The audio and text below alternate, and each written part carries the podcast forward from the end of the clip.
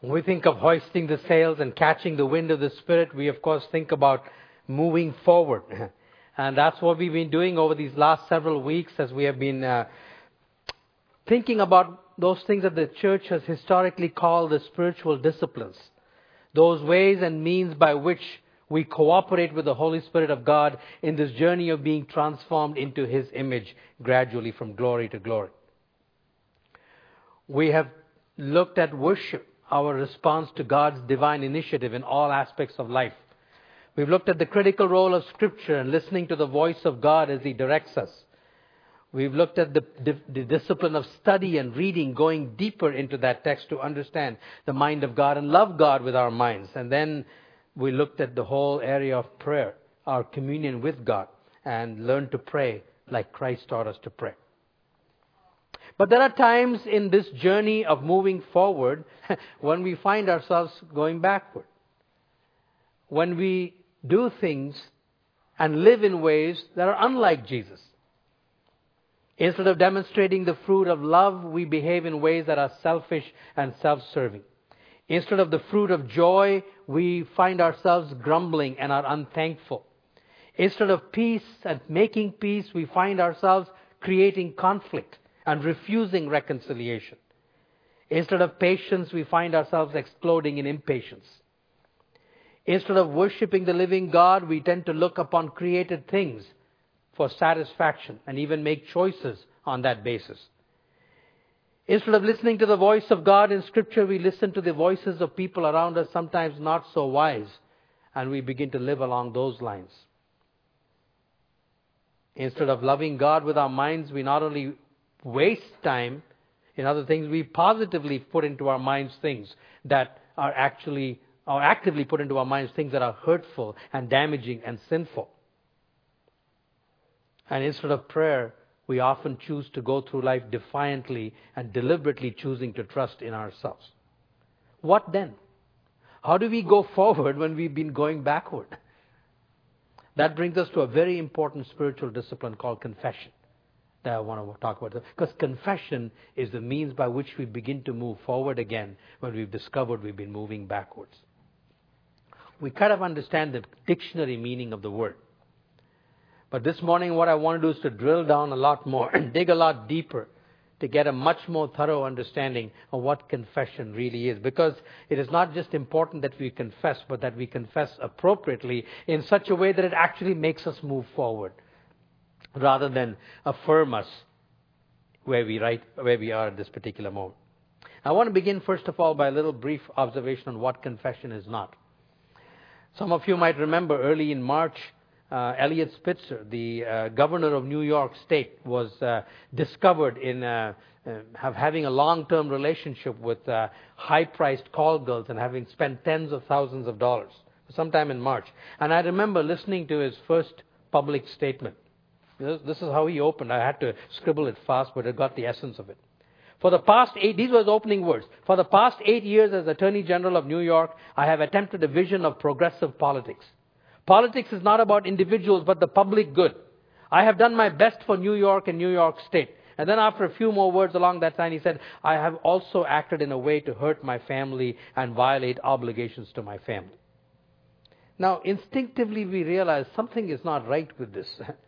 Why does this come across as so hollow and insincere? Well, for several reasons, if you look at it. First of all, it is there's a heavy investment in image management. Because he begins by talking about all the wonderful things he did for New York over the last nine years. Then there is a definite attempt to minimize what he did by saying politics isn't about individuals, meaning what I do privately really doesn't affect all the public good that I have done. And we hear that uh, ad nauseum in the public realm. Thirdly, there are no specifics at all, just vague generalities about having violated obligations and hurt families.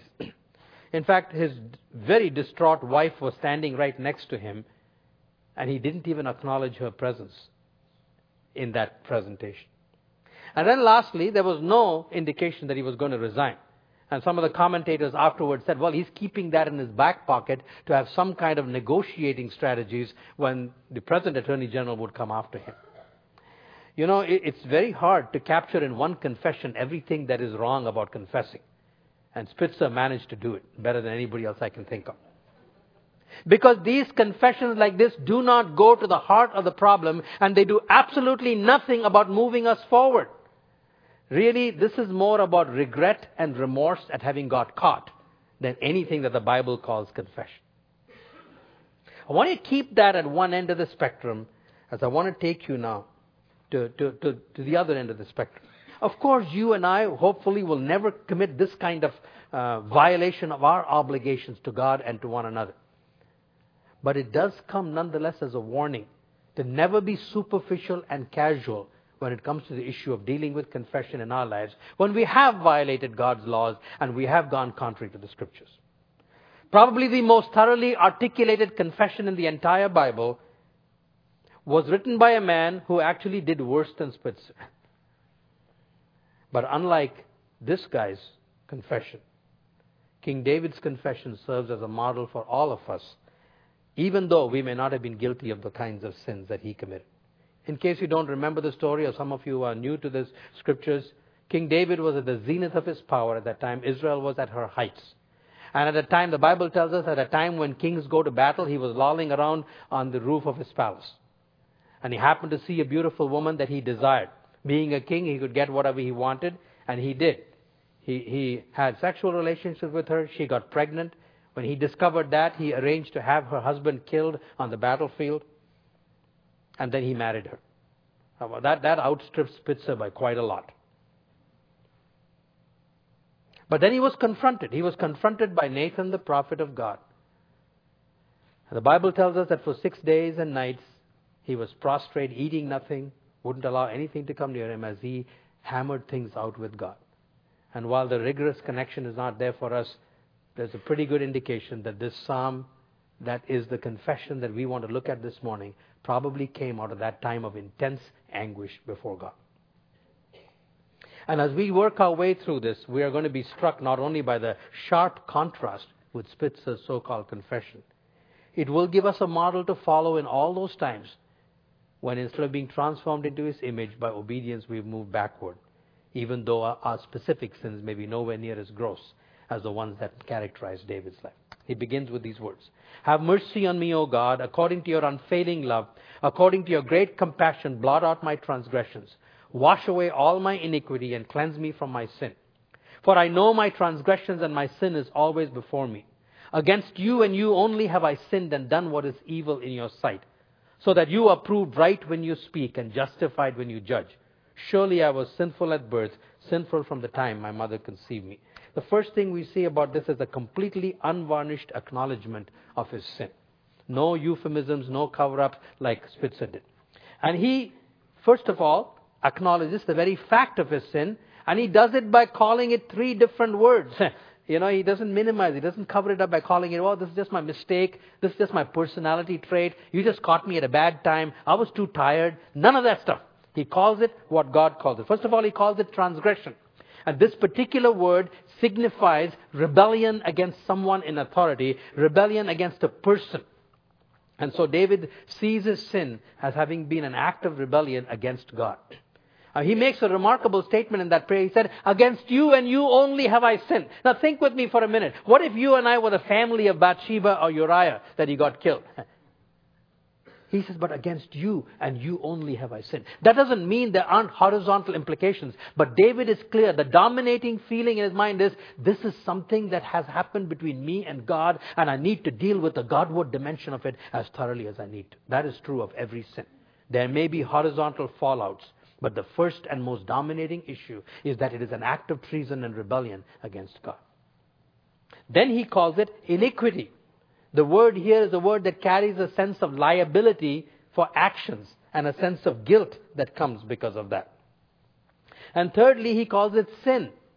Uh, the, the idea here is one of uh, something that is crooked, an offense against a standard, not primarily an offense against a person, but an against, offense against the standard, like after this building was built, if somebody brought a plumb line against the wall and they found the wall was crooked, that's offense against the standard. And it, it, he uses it to describe how he has deviated from a standard. So it is transgression against God, an act of rebellion against God. It is iniquity. It is something that has made him liable to consequences and rendered him in a state of guilt. And it is departure from a standard. It is crookedness as opposed to that which is straight. He is thorough and comprehensive in his acknowledgement of the fact of his sin. Then he deals with the depth of his sin. Not just the fact of the sin. He goes beyond the actions to the source. And he says, I was born in sin. In sin did my mother conceive me. He says, I am sinful right from the time of birth. What David is acknowledging here is that deep down within, there is a fundamental flaw in his very existence. And it was his nature from the time that he was born.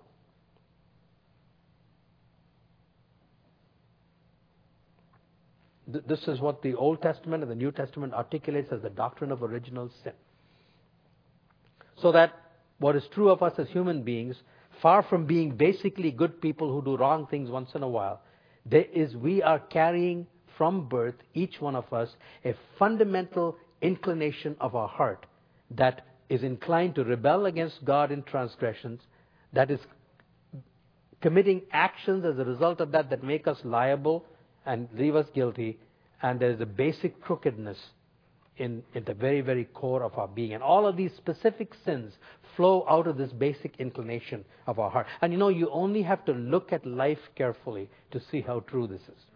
I've mentioned this to you before. Any one of us who's raised children, let me ask you a question. How hard do you have to work to teach them to lie? How hard do you have to teach them a temper tantrum? How hard do you have to work to teach them how to blame other people? I remember a time when we used to have our big extended family gatherings. It was right over here in the parsonage. Middle of the night, we were woken up at 3 o'clock in the morning, and we went up into the bathroom upstairs, and we saw toothpaste and lipstick all over the bathroom. And there were only two perpetrators. One was just over two, and the other one was just under three. And one said, The baby made me do it, and the other one said, The boy did it. Why is it that we do not have to teach our children to do what is wrong? Because it is inside them naturally. That's what comes up, like dandelions and weeds. But we have to work very, very, very hard to teach the opposite. When it comes to adulthood, nothing changes. When those occasional uh, grids collapse that leave a whole eastern seaboard dark, what are the people afraid of? Looting, and not looting by the crooks, although that's true. Looting by self-respectable, ordinarily citizens who would never dream of doing something, but they do things in the dark that they wouldn't do in the light. And we discover again, all over again, that the law simply controls external behavior. And so this is what Paul is, uh, David is acknowledging. There's something wrong with me, God, at the very core of my being, and this is what comes out as a result of that. Now, this doesn't mean, this doesn't mean there isn't any good in us. That's not the point. To understand this correctly, it is to uh, confess the fact that this is because it is at the core, there is no part of us that is unaffected by this basic inclination of our heart away from God.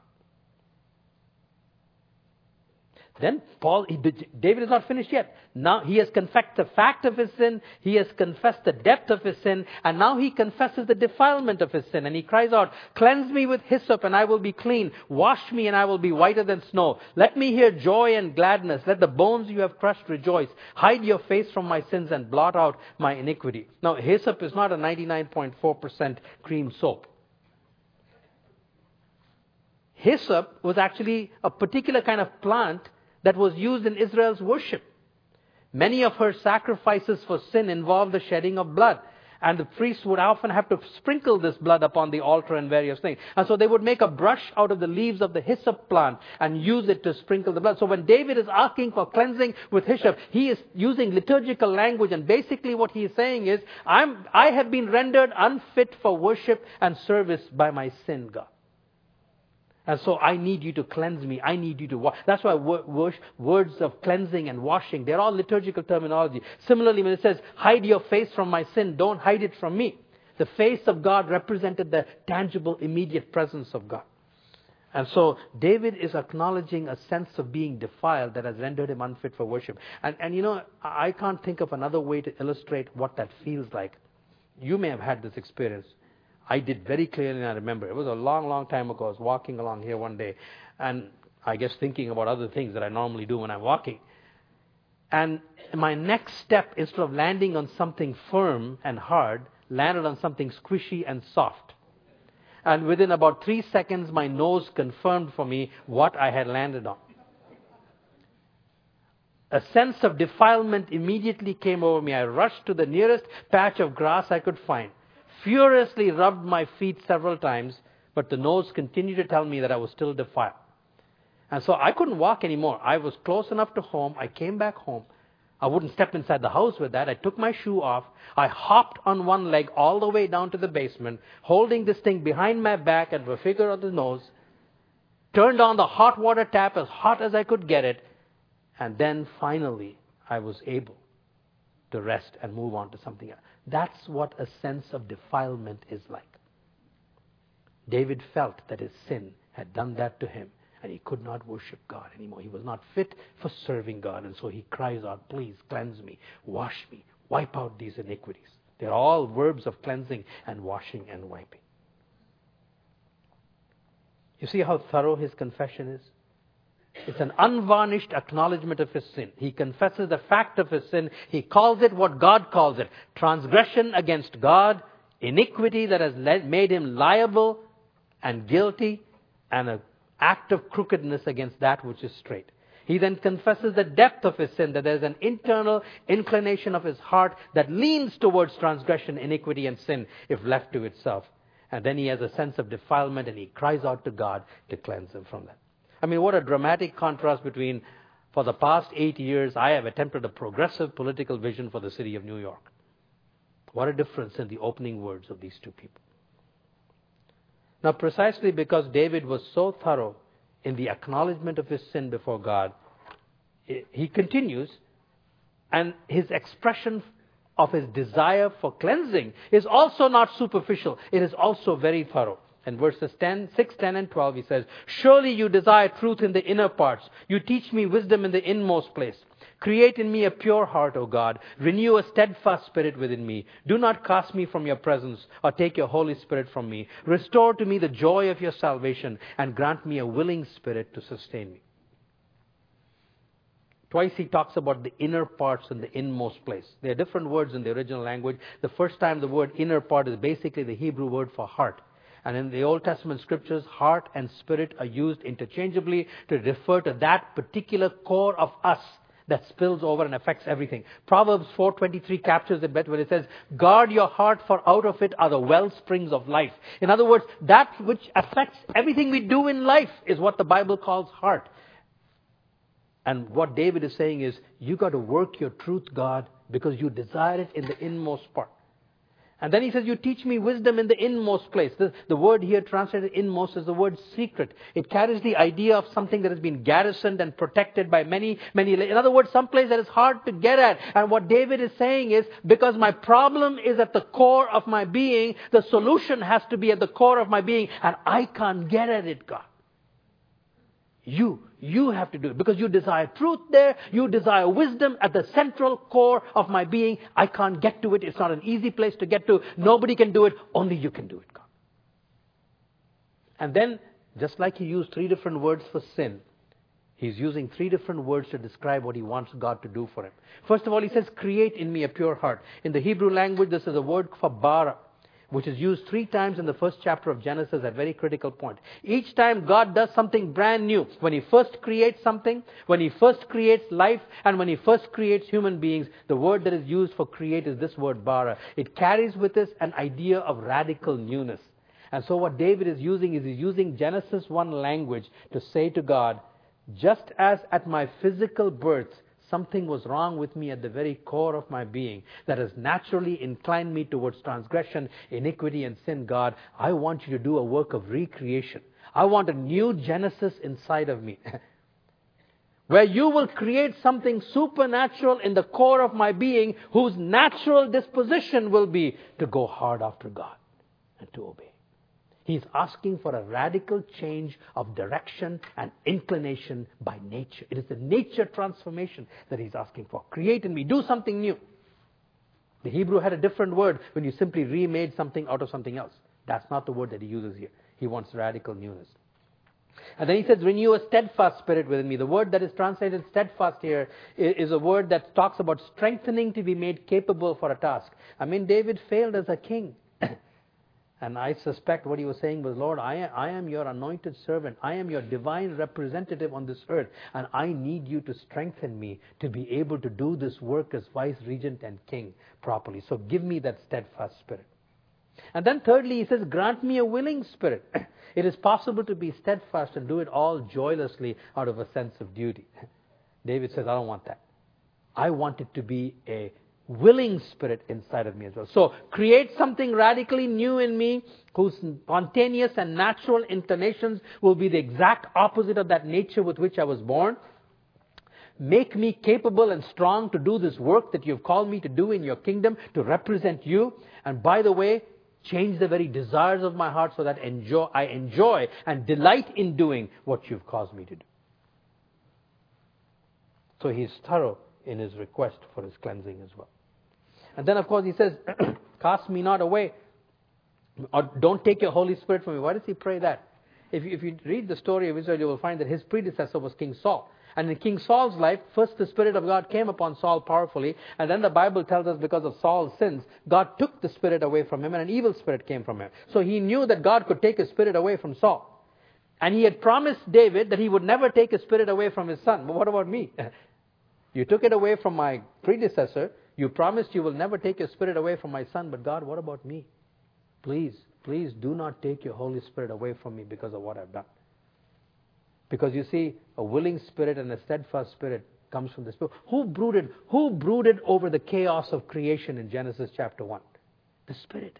The Spirit of God brooded over the darkness, and David senses the darkness of his life, and he says, Please don't take your Spirit away from me. He is the one who will brood over this darkness. He is the one who will do this work of creation. See, Genesis 1 is what is dominating his mind as he is praying to God for this complete radical newness. That every phrase in this prayer is rooted in the ideas of Genesis 1. So he wants God to do something brand new within his life.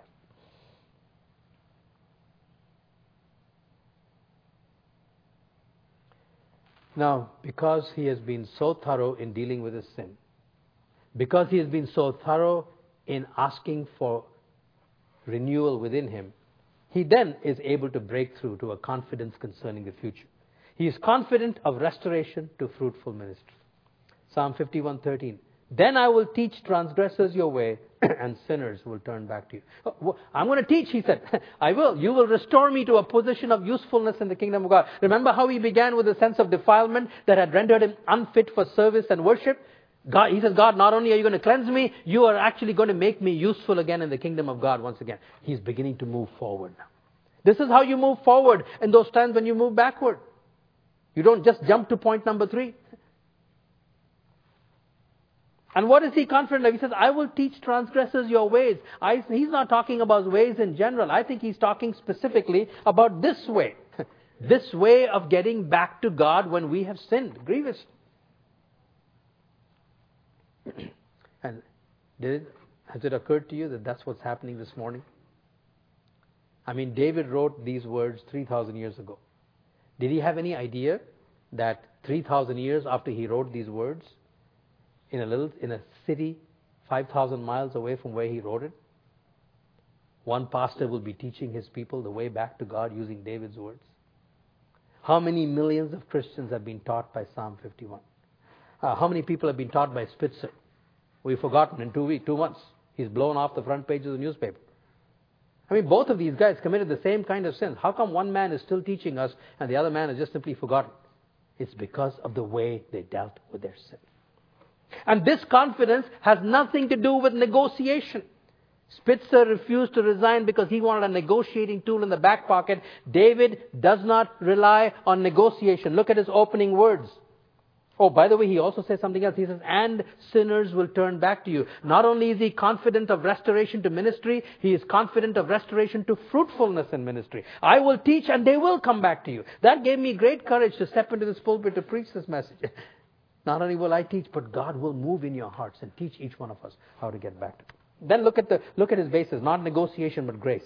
Have mercy on me, O God, according to your unfailing love, according to your great compassion. Against you and you only have I sinned and done what is evil in your sight, so that you are proved right when you speak and justified when you. There was no attempt to self justify. Basically, David said, God, you're the judge. And what I've done deserves judgment. And if you judged me and you refused to forgive me, you would be absolutely right in doing that. But I am going to call upon your unfailing love. It is an untranslatable word in the original language, in the Hebrew language. It is called Hesed. And, and the, probably the best way to communicate what Hesed means, it is a loyalty to the terms of a covenant that a person has made with somebody else that comes from within their own nature. God has made a covenant with us in Jesus Christ, sealed by his blood.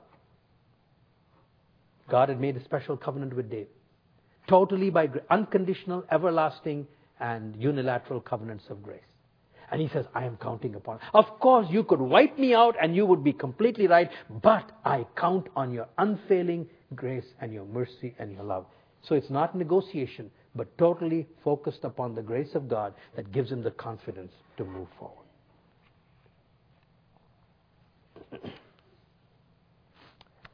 So, this is true confession, David's style.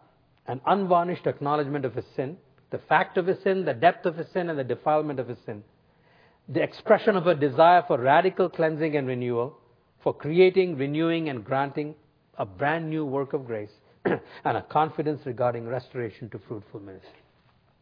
I want to draw this message to a close by asking a slightly different question now. What triggers such confession? What makes this possible? Well, in David's case, he was sailing along merrily, quite unaware, although it's hard to believe how you could be that way after adultery and murder. When until Nathan came to him, gave him a very powerful parable that hooked him completely, and then suddenly he said, You're the man, David. This is you we're talking about. And he was precipitated into this, into this extended time of confession before God. In the New Testament, and I have these verses for you in your study guide, um, the Apostle Paul does something very similar. He's writing to a whole congregation that needed to repent. And uh, in, in this case, the word of, the God, word of God came not through his preaching, but it came through a letter that he wrote to the Corinthians.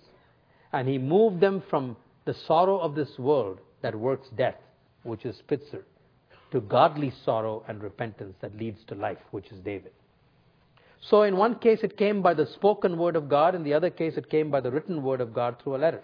And that's usually the primary way in which we are true confession is triggered in our lives by an exposure to Scripture. It might happen in a sermon where someone might be speaking on the problem of uh, anger or lust or greed or whatever. It might happen tonight as you listen to Beth Moore talk about patience. Or it might happen during the week as it did to me as I was doing the workbook on patience. It might happen when you are doing your own studies. As I told you, these disciplines all interact with one another. I remember a time, it was October 19th, I won't forget that ever. October 1977. I, I, was still in Atomic Energy of Canada at that time. I hadn't joined the staff of this church. But I was an elder here. I was teaching uh, an adult, adult Sunday school class on the, on the book of Hebrews. Sham and her sister were singing, the kids were asleep, and, and I was sitting down studying. I was in the third chapter of the book of Hebrews when it talks about today, if you hear his voice, do not harden your heart. And God hit me over the head with a sledgehammer as he convicted me about the prayerlessness of my life. And from that day, the direction of my prayer life changed.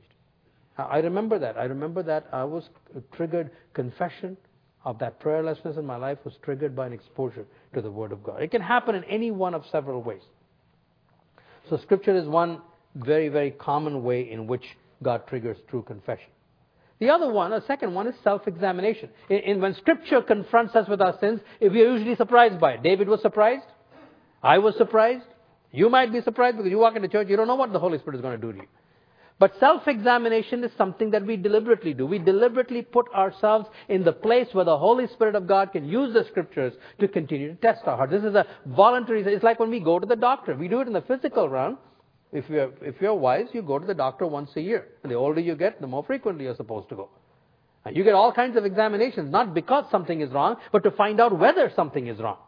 So self-examination is something we think is sane and helpful and normal and we in fact chide people who don't do that. Doctors regularly scold their patients for not coming in for regular checkups.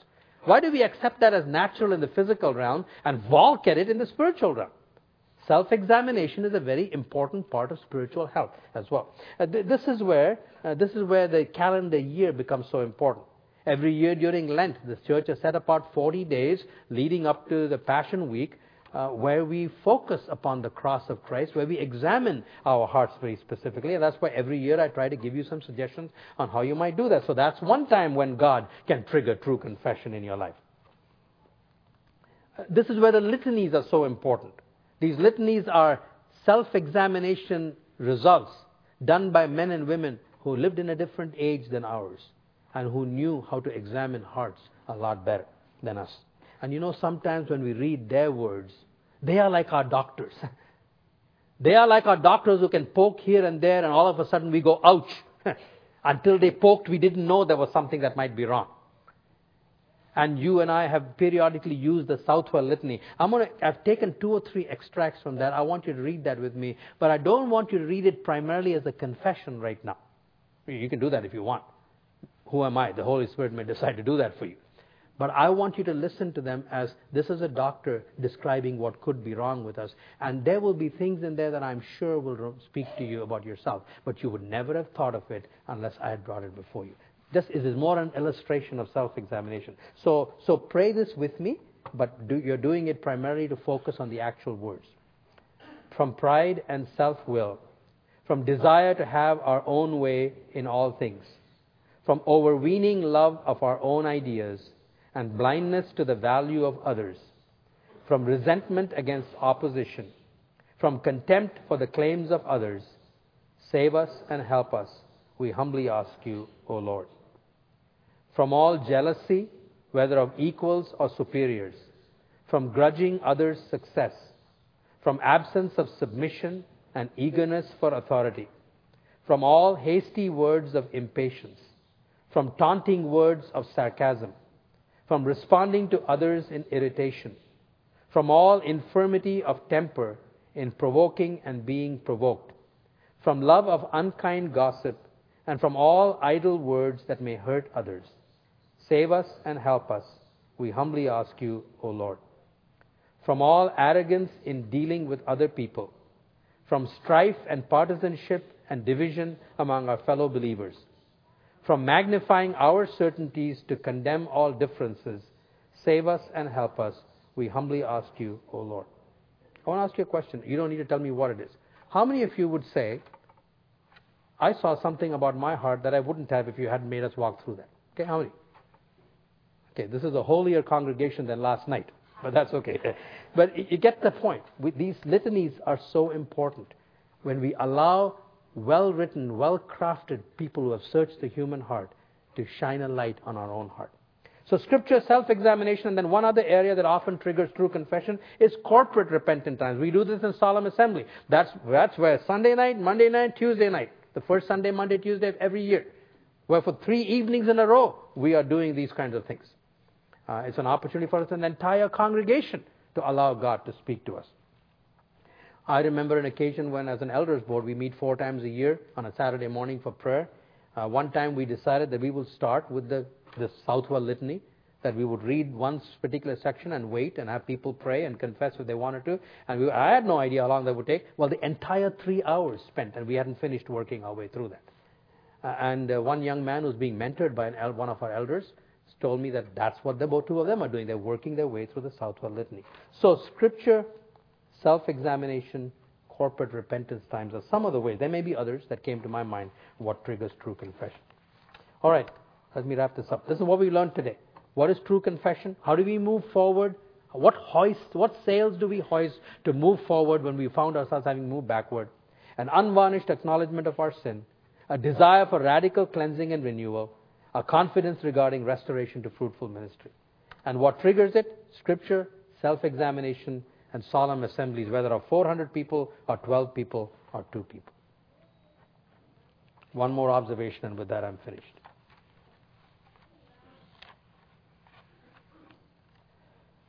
Now, because we worked our way through something like this, doesn't mean it's over. Now, yeah, some, some specific transgressions or sins that God may bring to our attention, we need to deal with it thoroughly once, and it's over and done with, and it's finished. But there are other things. The Bible calls them besetting sins. Those are things that we find ourselves being tripped up over and over and over again. They might be sexual sins, lust, pornography.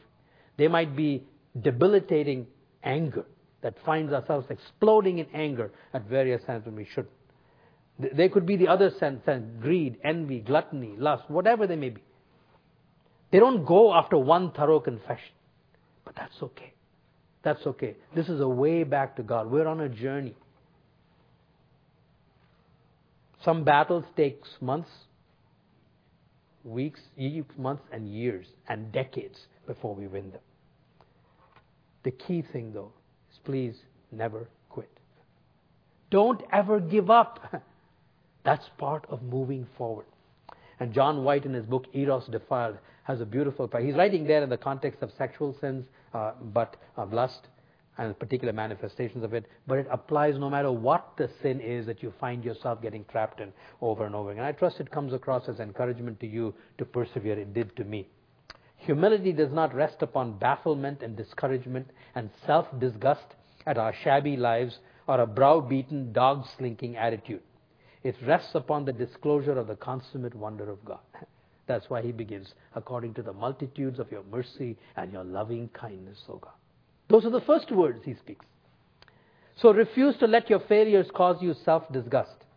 By all means groan, but take your shame to the throne of grace where his blood will wash it away. Breathe a silent prayer or a not so silent prayer of forgiveness and begin again just where you are. Offer this broken worship to him saying, This is what I am, except thou aid me. Thank him too for the day when you will be master of your desires. Though it tarry, it will come as you let God be master in other areas of your life. Learn to laugh at your chains in faith. And I love that last phrase. Whoever is serious about their sins, the way David was, can learn to laugh at our chains and continue to persevere until God breaks them completely.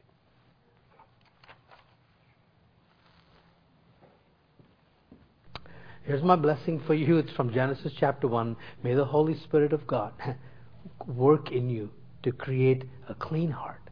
At the very core of your being, may the inclinations and the dispositions of your life be towards holiness, justice, and righteousness. May He give you a hatred of iniquity and a love of all that is good. And may the same Spirit of God give you a steadfast spirit that you will not only know what it is you've been called to do in the kingdom of God, but that you will be able to do it steadfastly as you are enabled by the Spirit. And then may He grant you a willing spirit that you might do it joyfully. Go in Jesus' name.